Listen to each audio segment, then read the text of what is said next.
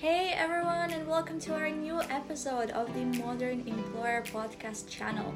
Today we're going to be talking about ways of scaling with people at heart, talking specifically about startups that are looking to scale and maintain their culture or even make their culture better. We have an awesome guest here with us today, Jack Villiers. Jack, would you like to introduce yourself? Yes, thank you so much. Um, Hey everyone, so uh, my name's Jack. I'm currently the uh, founder and CEO of Kula.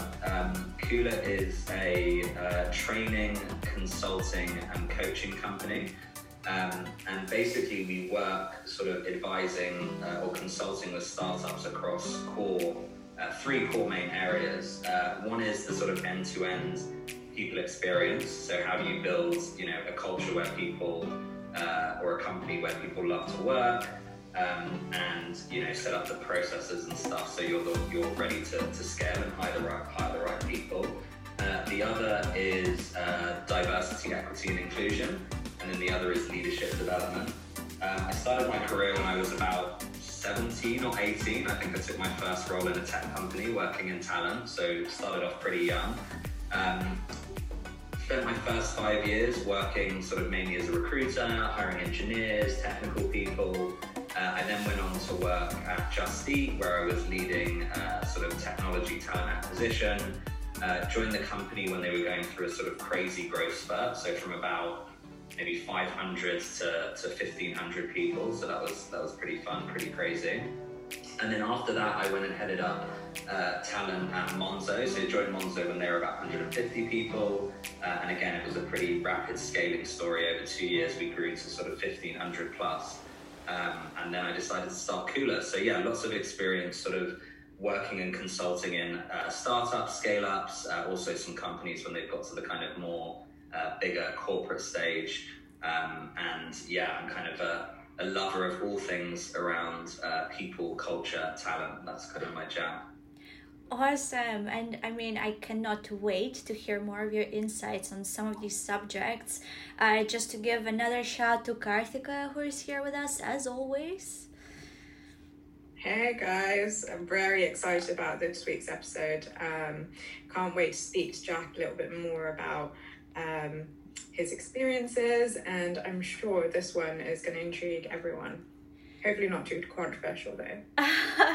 well, we are we're all about progressive ways of working here, right? So, I I guess let me just introduce you guys to the value uh, that we want to bring you today. So, we're mostly going to be focusing on uh, people, people, and organizations who are going through a period of growth. We will talk about why um, scaling and maintaining culture at the same time is so hard. We will talk about some examples and suggestions for how to scale and do it in a way that you don't ruin your culture uh, in your company, and also things that we can do today to help us prepare for scale. Because obviously there are some companies that are not scaling this year. Maybe they're there. Maybe they're in hold. Maybe they're waiting. But while they're waiting, uh, why why hibernate? Why not prepare for the future? So the first topic, uh, I'm very excited about this because we talked about this uh, already with you guys, didn't we? And it was there was lots of stuff to share. But why is scaling and maintaining culture so hard? so um, a, a, bit of kind of intro into this i read some is uh, research from office vibes um, uh, kind of state of employee engagement and they shared with us that uh, 19% of employees do not understand their core values or simply don't know them. Very interesting. So, how are you going to scale your business now when uh, already such a large percentage of your people don't know what your core values are? And another thing is, one out of four employees are either indifferent or don't know much about their company's mission interesting. Maybe this is maybe this is another hook that we can take away from this and and build our strategy on going forward. But first question over there to jack. Jack why do you think it's so hard to scale and uh, maintain culture as you do it? I guess maybe a good place to start or an analogy that I found uh, really useful when trying to kind of articulate why it is so difficult is let's look at, um, I guess, the real world and kind of countries and communities. So when you start off with, say, you know, a group of people, you know, band together and decide to start living somewhere, and let's say that it's the size of a village, right? And then you know, at that stage, I guess, you know, they're all probably like one kind of big family. Uh, decisions are made easier because there's less kind of opinions and things to happen. Um, and, you know, they're quite like harmonious, as they say, living in their village. Then, as it grows to the next stage and it goes to a town, it's like, okay, well, we're a functioning town now. There's a lot of different things to think about. Um, you know, so there's different opinions, there's different needs, there's different requirements.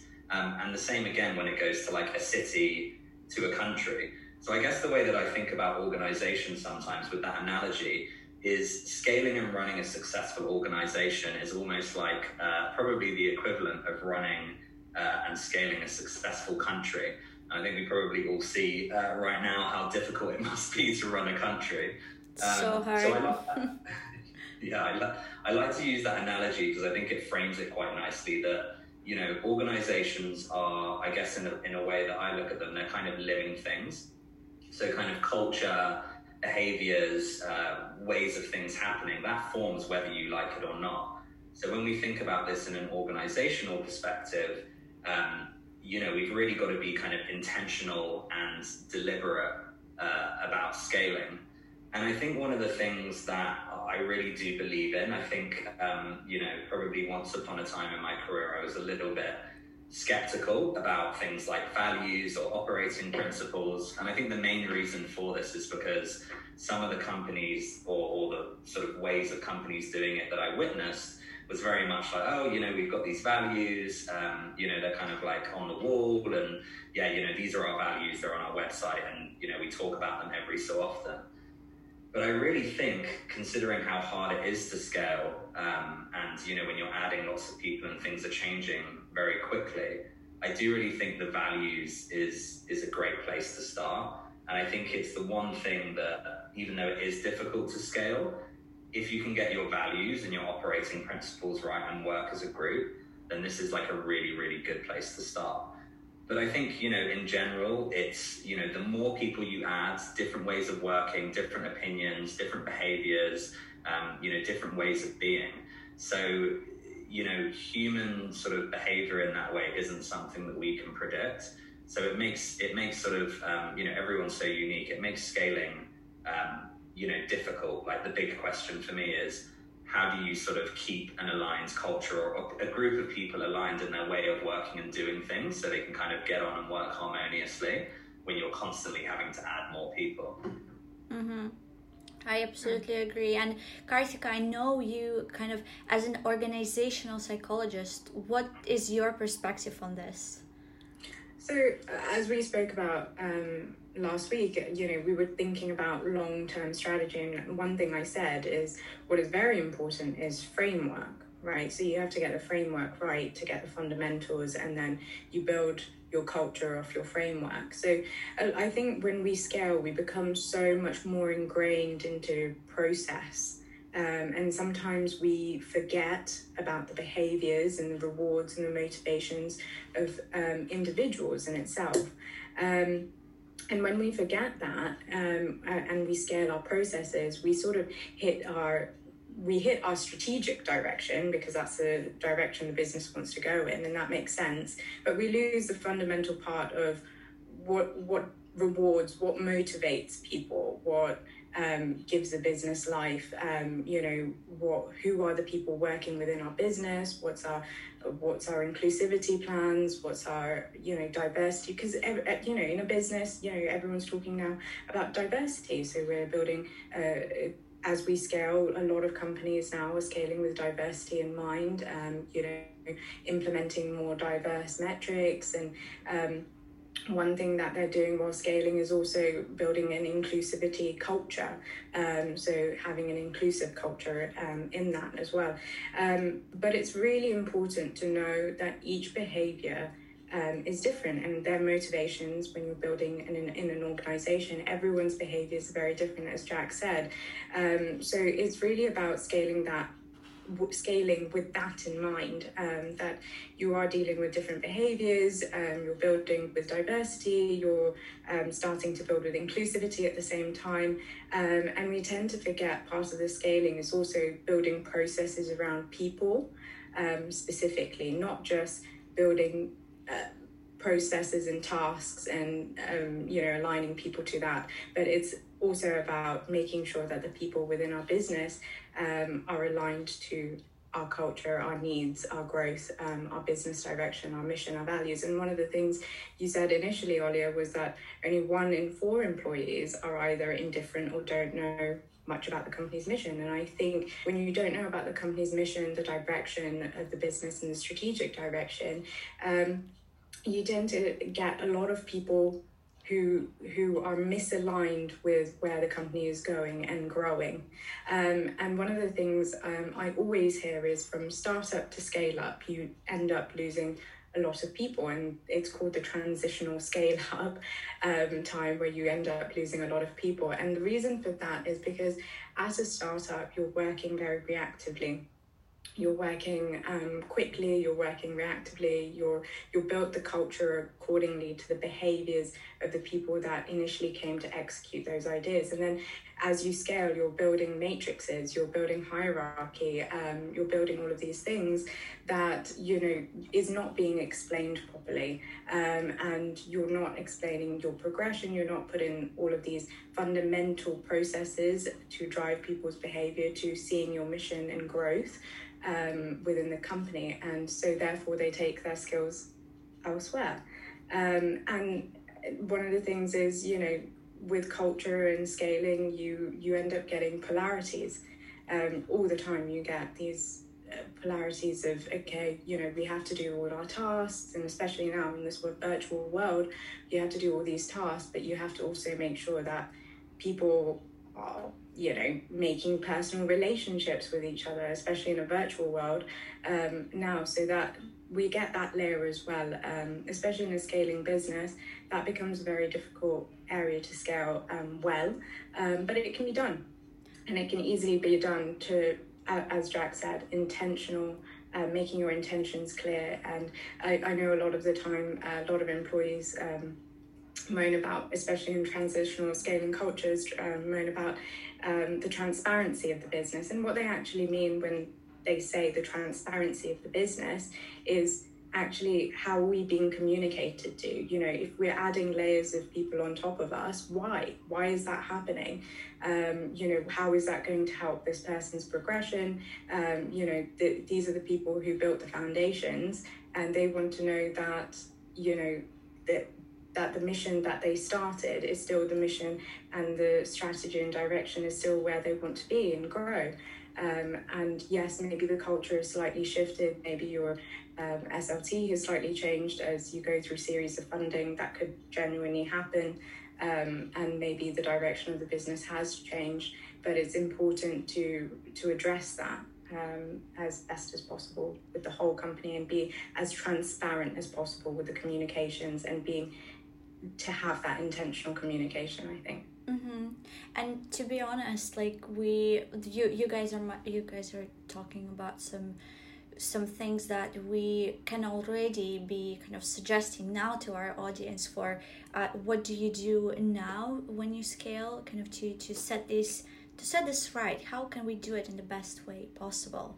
Uh, jack i know you have some experience with scaling uh, startups. Could you tell us kind of some examples or some suggestions of how scaling was done right? Yeah for sure. I think one thing probably just to call out um, on, on the previous point is i think to say it in sort of a very simple way is sometimes as the company grows there is a friction between what might be best or be perceived to be best for the people, the employees, the experience that they're having, um, whether that's groups of them or them as individuals, and what is feels best for the company to have, you know, success, growth, to hit its targets. And that's mm. why I think quite often, um, you know, the last thing on this to say is that the people that take you from your seed stage to Series A and to Series B might be very different from the people that take you from you know your B to C to D to E, you know, to an IPO to an exit.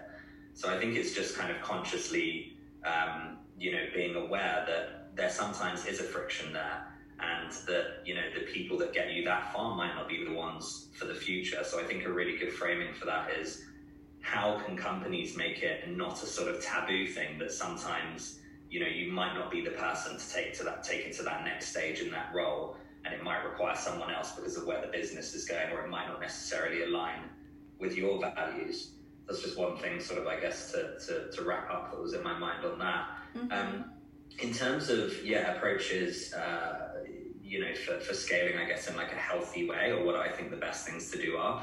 So yeah, you know, I'll probably talk about it and talk about it, but I think the values and operating principles are absolutely key. So I would always suggest for the startup, um, sometimes I think as a startup, you sort of feel, oh, well, you know, maybe we do that when we're like 150 people. I think it's really, really great for businesses as early as possible to get super reflective and clear on what's the mission, what's the vision, you know, what's the values and what are the sort of operating principles with those values in terms of how we make decisions.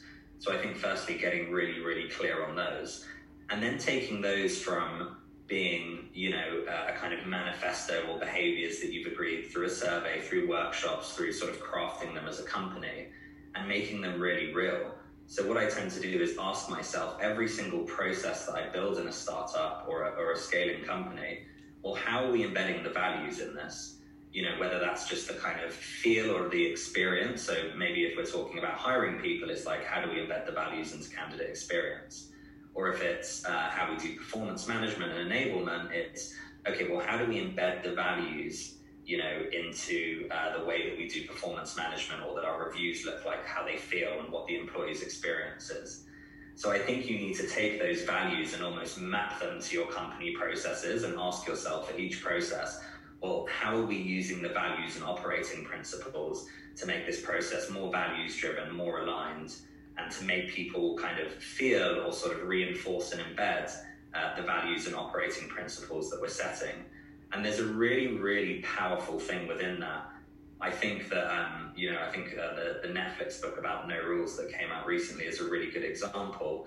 You know they didn't have at Netflix like a really core uh, you know type like here's the expenses policy, here's how it works. You know the way that expenses would work in the company would be you know derived from you know well follow how look at our values and that should interpret what it means. And I think they found um, uh, from from what I read is like you know they found that most people stuck to that expense policy overall, even though that there wasn't strict rules, because they really embedded the values and the ways of thinking.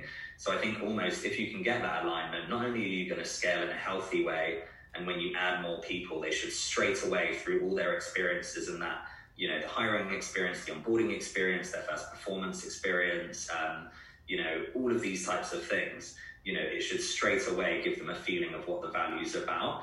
And hopefully processes can be a little bit more agile and autonomous because rather than having to have a step by step or here's what you do for this process it's like okay well there's some decisions to make during this process and you can look to the values and the operating principles as your kind of guides to make the right decision mm-hmm. so i'm a big believer that that's a great place to start and what that really does is also builds a culture of sort of self responsibility and autonomy of people using the values and the operating principles to make those decisions. And you know, you can't help but then when you add more people, they feel those values. They get really, really clear by the time that they join your company. Here's the company I'm joining, and here's the way that we operate based on our values. And I think that really promotes um, healthy scaling. So that would kind of be like my number number one tip. Um, which I think has the most impact, like holistically across an organization. Yeah, I could really see how this could work. Um, I think with with kind of something that I was thinking about a lot recently was also uh, how do you adjust your culture uh, and your culture initiatives to be uh, a, a process as well. So, how do you look at your culture as a form of product that you offer to people so that when you scale, uh, that product to cater for a larger audience uh, you you learn of and, and you put in place kind of some new ways of understanding what your people want at any point of uh, of that journey of scaling uh, understanding how to communicate with them at all those journeys and how to keep conveying that mission. So when you're hiring uh, one person a month, how do you convey your values? And then when that scales to uh, 10, 20 people a month, how do you make sure that you keep conveying that mission and uh, the the way that you do it uh, kind of does not suffer. Do you have any uh, other ideas, Karthika? Yeah, absolutely. When when we think about scaling done right, we have, um, as I mentioned before, we have each person's behaviors and each person's motivations within a business. Um, and as Jack said, a lot of the times it is everyday small behaviors um, that is implemented within the business. And it's a very small thing that could um, be ultimately changed to to sit well within our values or um, within a process that is slightly changed um, to improve that process to make sure that our values are met. Um, you know, just as an example, for instance, you know, when you're talking about performance management, if you found out um, that women in your company were not doing so well when it came to performance management because um, they were giving out their survey results earlier to the manager and the manager was reading this um, so they're you know you're finding out there's obviously some discrepancy there um, between women in your in your organization so maybe you want to address that. Um, and that is part of your values. Maybe your value is radical candor, and therefore you're going to um, express that actually there is something wrong within this, and this is what we've identified, and we're going to change that slight process and make sure that um, managers don't receive that feedback, um, you know, at the performance review stage um, before they were able to get their feedback. Um, and that and that was very that's a very simple simple and simple example for um, for that. But you know, when we when we think about scaling done right, it has to be done right in in the first moment somebody come comes into the business or reads the job description or anything like that. Um, so every, as I said, everyday values need to be um, implemented in say your job description, in your uh, recruitment processes, in, in, in your hiring processes, in um, your onboarding, your um, all the way through to somebody leaving you. Um, and I think that's the one area that you know we we forget as we scale. Um, as Jack said, there are going to be some people that's going to have a natural churn rate, um, but le- but having them leave you um, with all your values implemented into your day to day processes, but even the offboarding process um, is very important in that. Um, but there are so many things that we can do to make sure that scaling is done correctly um, and is done very well. And we just have to look into what people people's behaviours, what they want, um, ask the right questions, um, take in um, as many questions and intake questions as possible. Um, we spoke about this last week about intake questions and making sure we're asking the right questions at the right time to the right people, um, making sure that everyone is on board because everyone's behaviors is very different and everyone's motivations is very different. So, um, you know, their buy-in is going to be the buy-in is going to be for a different emotional reason. Um, so their values, you know, you might have a set of core values, but um, how that is perceived by each person might look different. And it's very important to address what that looks like for all of your business and for each individual specifically, because um, then you know the way they're working, how they're working, what they believe that core value looks like, and maybe um, you're putting all of this together as a business and going, actually, this is a wonderful direction to go in. Um, this is a great value to have um, maybe we can even add some values in here um, that would really direct um, our, our, business in the right way. Mm, I think, oh. go for it, Jack. Oh, okay, cool. Yeah, uh, there was just one thing that was kind of burning came into my head as I finished um, talking about the values, which was probably just uh, my background, obviously mainly uh, coming from a, a, sort of talent and recruiting background, is how important hiring is, the scaling done right. So I do really believe that, you know, obviously you need to hire fast, right? This is kind of the pressure. You know, you're a growing startup, uh, you know, you get like your venture capital funding and, you know, everything's like higher, higher, higher. You know, you've got to add people, you've got to move faster, you've got to hit these goals.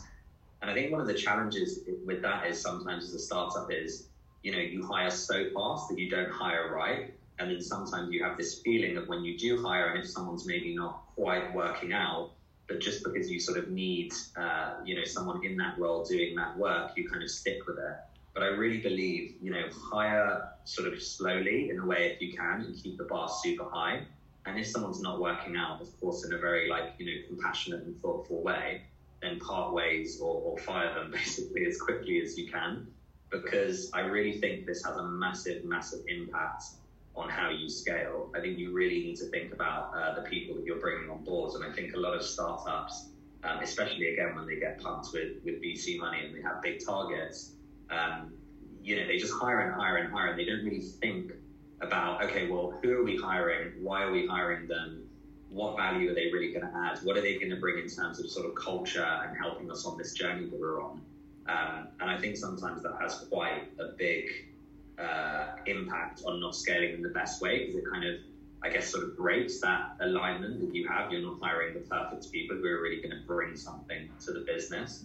So I guess just yeah, final more like actionable tip would be get serious about your headcount planning and really ask questions. Who are we hiring? Why are we hiring? Are they raising the bar? What are they bringing to the table? And don't make it a taboo thing to say, okay, you know, the people that we've hired, if it doesn't work out, don't feel, um, you know, that you need to sort of, uh, I guess, like sit with that. The best thing that you can probably do in a compassionate way is part ways with someone um, because you know they're probably not quite right for the journey. So yeah, just an actionable call out to, to get serious about headcount planning and who you're bringing in, and you know making sure that you're always raising the bar.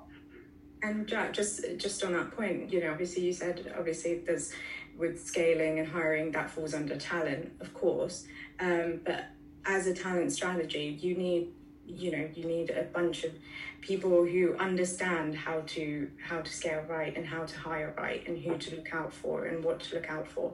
Um, and that requires a level of buy-in um, from your stakeholders in that process and a level of training that they need to go through as well. Because I, I think a lot of the time it's it's left up to the recruiter to get it right a lot of the time and um, I, I don't think that's true. I think it, it's a collaborative effort, and the more you can collaborate and collaborate in the process of, of scaling correctly and hiring right, um, the better hires and the more quality hires you get. And yes, that might require you training and giving up more time um, to get the process correct. But as Jack, as you said, like you want quality.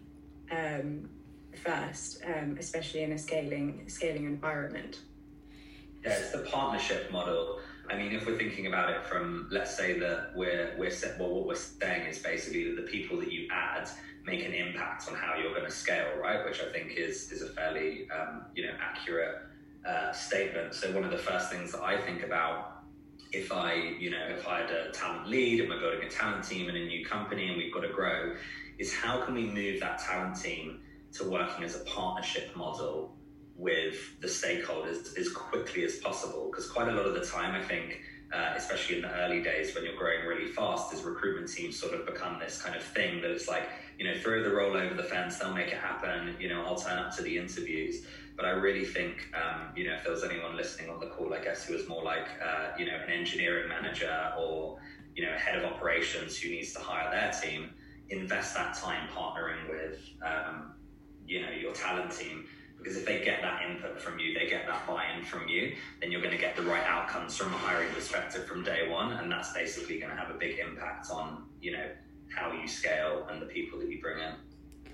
Yeah, it's... and I think definitely uh, uh, as a team, we just need to be able to enable our stakeholders with information and data and metrics and the right type of metrics to to to get that buy-in. And we've spoken about this in previous podcasts about getting the, that metrics um, and that data um, and also the scientific and the science behind it um, as well to to also make sure that that the buy-in is is there specifically. So let me let me just summarize everything that we spoke about so far. So i mean it sounds like there's a lot of uh, importance that all three of us kind of place on uh, knowing our mission and communicating our mission, uh, understanding our values and embedding our values into processes um, that can help us scale but can also help us scale with those values at heart. And another huge huge thing about hiring and uh, bringing the right talent that uh, is not only capable of taking us through whatever stage we're in at the moment but also talent that is going to add on to our culture rather than chip off some bits of it.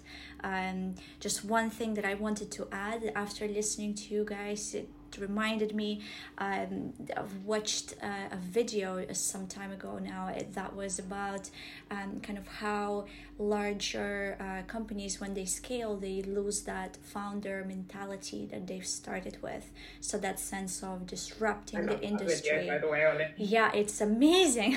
That, that yeah. sense of we'll like a link to that video. Yeah we're gonna i'm gonna put a link to that video under the podcast uh, but honestly it's the fact that uh, whenever you bring new people in at whatever stage you're at let's say you are over a hundred people and you want to go further you want to keep scaling and then you bring people into your business uh, who um, who are coming from larger cumbersome companies that have lost their founder mentality uh, long ago and what you're essentially doing is you, you keep you keep killing your initial culture by uh, by bringing some people in who are super comfortable with remaining cumbersome remaining stagnant remaining kind of non um, progressive in their ways. Um, so hiring super super important. Um, and honestly i feel like a lot of you had uh, just so much to offer for our listeners today. Um, and I guess just one last thing that I wanted to uh, ask you guys, um, just because it's relevant, right? Uh, when when everything blows over, um, for you know our lockdown whatever a lot of companies are going to try and remain virtual first uh, but you know nobody cancels out scale still. So do you have any suggestions or jack if you have any any of your progressive thinking on that subject that you can offer us karthika as well how do you recommend um, scaling while being virtual first as well because that presents with its own challenges too uh, so i'm to throw that question out there whoever wants to pick it up go for it yeah, yeah, it's an interesting question, and just um, context on my experience. Obviously, of course, like everyone, I've worked remotely for the last year or so. Um, prior to that, I've worked in companies that I was saying were more of a sort of hybrid model. Um, and uh, you know, in terms of the upcoming stuff I'm working on, uh, I'm going to be working a lot more uh, with uh, a fully remote company. So it's a question that I'm definitely asking myself. Like, how do you you know, scale in a healthy way, build a really connected culture, a place that people love to work, but you're not actually in the same place as each other. Where my thinking has got to so far, so less of like experience, because like I said, most of the, the companies I've worked for haven't been, uh, you know, fully remote, is I think you need to start from the top and thinking as a company, what are the things that keep us connected? And to me, um, I think it's kind of rituals and habits. So we've spoken about values, right? And if you think about the next level down from the values, what I always ask myself is what are the rituals and what are the habits that then support these values as well as having them embedded in your process? And I think that if you're in a fully remote world, it's so, so important in terms of communication to think, okay, well, how do we connect together? What is the cadence of which, as a whole company, we connect together and how often? and how do we make sure that yes that's useful in terms of you know updating on the company strategy what we're doing where we're going but also connecting with each other. And then I think about it, you know, one level down. How do we look at that at a team level? How do we make sure that teams are working well together, but they're also getting that time for connection? So it's not necessarily like specific actionable stuff, but I guess I'm thinking about it more at the moment on a theoretical level. And that if you can put in place the right rituals and habits that support staying connected in a remote world, then that's probably going to be the best place to start. I think it's really important um, when you're working in a fully remote culture that you over communicate. So having really good documentation, whether it's Notion, whether it's Confluence, whatever it is, having really, really good, clear documentation that keeps people aligned. How are things going? You master asynchronous communication, and you're also not afraid to think, okay, well, if we were in the office, we would spend some time not necessarily doing things that would be considered productive towards OKRs or whatever, but would actually just be connecting with each other. So there's tons of little add-ons that go on Slack that pair people up for you know random one-to-ones or pull them into like a hallway chat. Um, things like that. So I would think about it like, what are the processes, what are the tools and technology that can help with this in a fully remote world? And let's set some really clear principles and guidance on how and when we communicate with each other and make sure that those are regular rituals and habits. Um, so that's where I've got to with my thinking so far. But um, you know, it's definitely something. I know there's a, a, couple of really good books, like the one from Basecamp, um, which I'm definitely planning to read, that talks about how they built a very connected uh, remote culture. Absolutely. And Jack, um, on on your point in in organizational psychology, we actually call that polarity, um, and it, it's about you know people's polar opposite of building sort of relationships, especially now, as I said before, in virtual worlds, um, you're trying to make sure you have time to build that personal relationship because you don't have the office anymore to do that. Um, but also, you need time to do your tasks. And, um, you know, I think it's really important to set the communication and intent that it's okay to have those polar opposite um, notions in your head um, about you know we got to get tasks done we've got to get processes done um, but we also need to build personal relationships um, because sometimes personal relationships is building you know your your team it's building personal relationships with your team knowing how they work um, so that the task can get done. And it's really important to have that level of communication and for your teams to be able to understand that that's okay um, but don't be giving more time to to building just personal relationships whilst you're you're virtual first without getting the tasks done. And so giving them and enabling your team to see okay how how are you able to balance that? Because you know some people's behaviors are maybe more extroverted um, in the workplace. And therefore it's very very important that you know if you're an extroverted person they might be more focused especially in a virtual world on um, building relationships, whereas they're not getting their tasks or dead or meeting deadlines. But if they're not meeting deadlines, it's important that we have tools and um, areas and especially you know resources in place where we can pinpoint to those people exactly where where they're they're going wrong and how how to help them. And as a business, we need to be able to enable and resource our, our employees as much as possible and make them understand also that it's okay to have these um, polarities, especially when we are in a virtual first world, and that we need to be able to to do that. And one of the one of the key key points also is um, something called um, SBI, and I don't know if you guys have heard of this, um, but it's uh, situational behavior impact basically basically.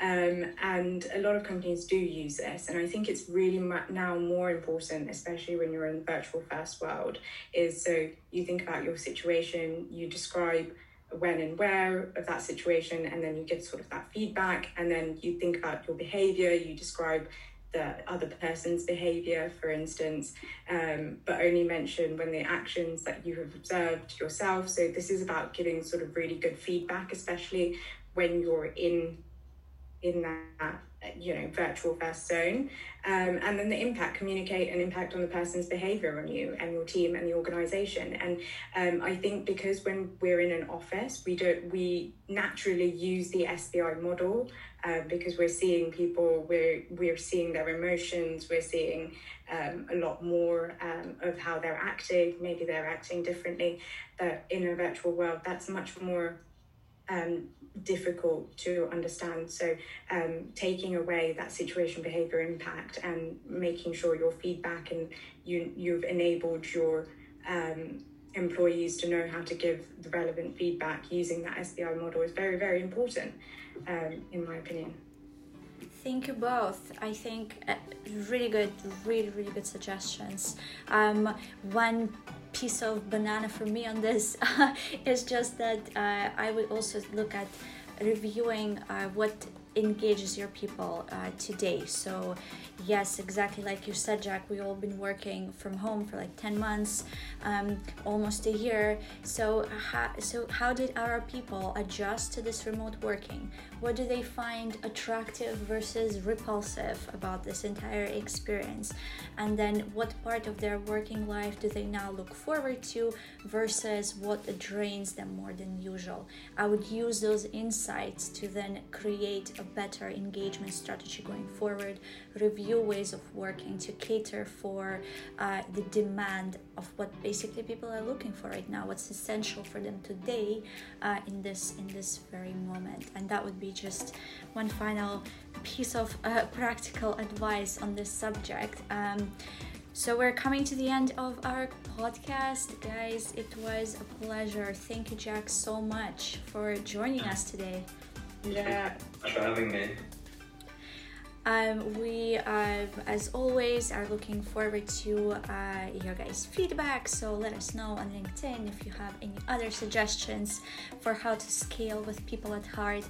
Otherwise, feel free to hit me or Karthika up on LinkedIn and also check out Jack and the work that he does. Absolutely. Hit Jack up as well. Um, I'm sure he's happy to take questions. Sure. Thank you so much. Sounds good. Awesome. Brilliant. Thank everyone and bye bye Thanks for now. everyone for listening. Everyone, cheers.